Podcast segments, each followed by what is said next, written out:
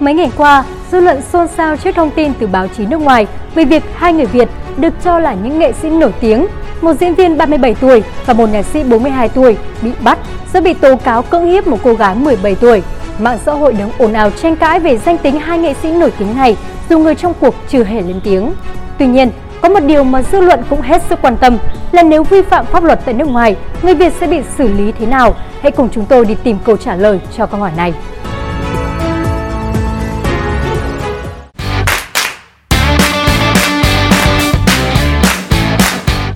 Theo thông tin từ tờ tin tức Tây Ban Nha Mashoka Daily Bulletin và một số tờ tin tức của Anh như Daily Mail, The Mirror, The Sun đưa ra sự việc đã được cô gái trình báo tới cảnh sát địa phương tại Mashoka, Tây Ban Nha. Hai đối tượng mà cô gái tố cáo là hai người đàn ông đang ở tuổi ba mươi bảy và bốn mươi hai đến từ Việt Nam, một người là diễn viên, một người là nhạc sĩ. Các tờ tin tức đều nhấn mạnh rằng đây là hai nghệ sĩ nổi tiếng trong showbiz tại Việt Nam. Vì sự việc vẫn đang được điều tra, nên danh tính hai người đàn ông bị cô gái tố cáo đang được giữ kín. Theo thông tin mà cô gái cung cấp cho phía cảnh sát, cô đã bị hai người đàn ông thực hiện hành vi cưỡng hiếp tại một khách sạn ở thị trấn Senem, khu đô thị Andrat thuộc đảo Mallorca. Cô gái cùng gia đình của mình lưu lại ở một khách sạn khác. Cô gái cho biết đã gặp hai người đàn ông này tại một nhà hàng vào tối thứ Sáu ngày hai mươi tư tháng sáu. Hai bên làm quen, trò chuyện và cùng dùng đồ uống. Sau đó, họ cùng đi ra bãi biển và bắt đầu trở nên thân mật hơn. Ba người cùng trở về phòng khách sạn của một trong hai người đàn ông. Theo cô gái, chính tại đây cô đã bị cưỡng hiếp. Truyền thông địa phương cho biết hai nghệ sĩ này đã từ chối trả lời các câu hỏi khi họ xuất hiện trước tòa. Hiện chưa rõ hai nghệ sĩ này đến đảo Mallorca để làm việc hay du lịch.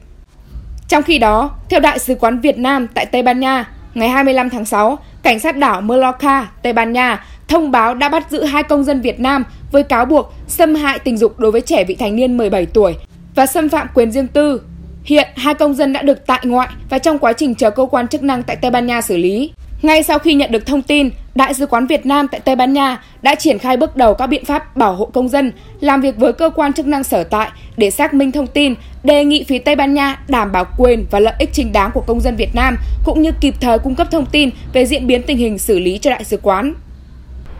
Hiện chưa có thêm thông tin mới về vụ việc. Tuy nhiên, nhiều người băn khoăn trong tình huống công dân Việt Nam vi phạm pháp luật ở nước ngoài thì xử lý thế nào? Theo tiến sĩ luật sư Đặng Văn Cường, trưởng văn phòng luật sư chính pháp, Đoàn luật sư thành phố Hà Nội, hiện nay, điều sáu Bộ luật hình sự năm hai nghìn không trăm mười lăm quy định công dân Việt Nam phạm tội ở ngoài lãnh thổ Cộng hòa xã hội chủ nghĩa Việt Nam có thể bị truy cứu trách nhiệm hình sự tại Việt Nam theo bộ luật này. Như vậy, hành vi phạm tội ở nước ngoài của công dân Việt Nam vẫn có thể bị xử lý theo pháp luật hình sự của Việt Nam. Tuy nhiên, luật sư cho biết việc xử lý tội phạm diễn ra ở ngoài lãnh thổ Việt Nam còn cần đến sự hỗ trợ của nước sở tại thông qua các hiệp định tương trợ tư pháp về hình sự giữa Việt Nam và nước sở tại về việc dẫn độ tội phạm. Cụ thể, dẫn độ là việc một nước chuyển giao cho nước khác người có hành vi phạm tội hoặc người bị kết án hình sự đang có mặt trên lãnh thổ nước mình để nước được chuyển giao truy cứu trách nhiệm hình sự hoặc thi hành án đối với người đó. Theo đó, việc dẫn độ tội phạm giữa hai nước phải bảo đảm phù hợp với những quy định đã ghi trong hiệp định tương trợ tư pháp mà hai nước đã ký kết. Đặc biệt, việc dẫn độ phải đáp ứng điều kiện dẫn độ và không thuộc các trường hợp từ chối dẫn độ theo quy định trong hiệp định tương trợ tư pháp hoặc theo quy định của nước sở tại. Trong trường hợp không có hiệp định tương trợ tư pháp, việc tương trợ trong việc dẫn độ, hỗ trợ điều tra sẽ phụ thuộc vào sự hợp tác của các quốc gia trên nguyên tắc có đi, có lại trong từng trường hợp cụ thể. Nếu nước sở tại không dẫn độ người phạm tội, thì người này có thể bị xử lý theo quy định và trình tự tố tụng tại nước sở tại. Khi đó, các cơ quan có thẩm quyền của Việt Nam có thể xem xét để truy cứu trách nhiệm hình sự hoặc cho thi hành bản án, quyết định hình sự của tòa án nước ngoài đối với công dân Việt Nam bị từ chối dẫn độ. Hiện nay, Việt Nam và Tây Ban Nha có ký kết hiệp định tương trợ tư pháp về hình sự. Theo hiệp định nêu, thông qua cơ quan trung ương, các bên có thể chuyển giao việc truy cứu trách nhiệm hình sự cho các cơ quan tư pháp của bên kia khi xét thấy bên đó có điều kiện thuận lợi hơn để tiến hành việc điều tra, truy tố và xét xử tội phạm. Bên được yêu cầu phải thông báo cho bên yêu cầu thủ tục tố tụng áp dụng đối với các vụ án được chuyển giao và nếu thấy phù hợp, gửi cho bên yêu cầu bản sao quyết định được ban hành.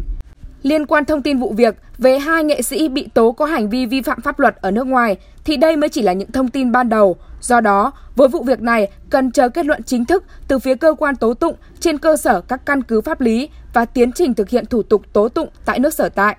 Theo đó, nếu có dấu hiệu tội phạm, các cơ quan chức năng sẽ cần tiến hành các cuộc điều tra, xác minh làm rõ hành vi của các cá nhân có liên quan để có căn cứ xử lý theo quy định của pháp luật.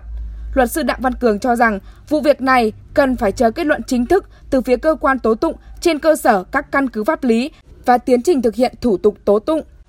Bên cạnh đó, luật sư cũng cho biết về quy định về việc tước danh hiệu đối với nghệ sĩ vi phạm thì căn cứ vào điều chín mươi bảy Luật thi đua khen thưởng năm hai nghìn không trăm lẻ ba, sửa đổi bổ sung năm hai nghìn không trăm mười ba và căn cứ vào khoản một, điều bảy mươi chín, Nghị định chín mươi mốt năm hai nghìn không trăm mười bảy en đê cê pê quy định chi tiết thi hành một số điều của Luật thi đua khen thưởng đã quy định rõ cá nhân được tặng thưởng danh hiệu vinh dự nhà nước mà vi phạm luật hình sự, bị tòa án xét xử bằng bản án đã có hiệu lực pháp luật và bị tuyên án tử hình phạt tù có thời hạn trở lên thì sẽ bị tước danh hiệu vinh dự nhà nước.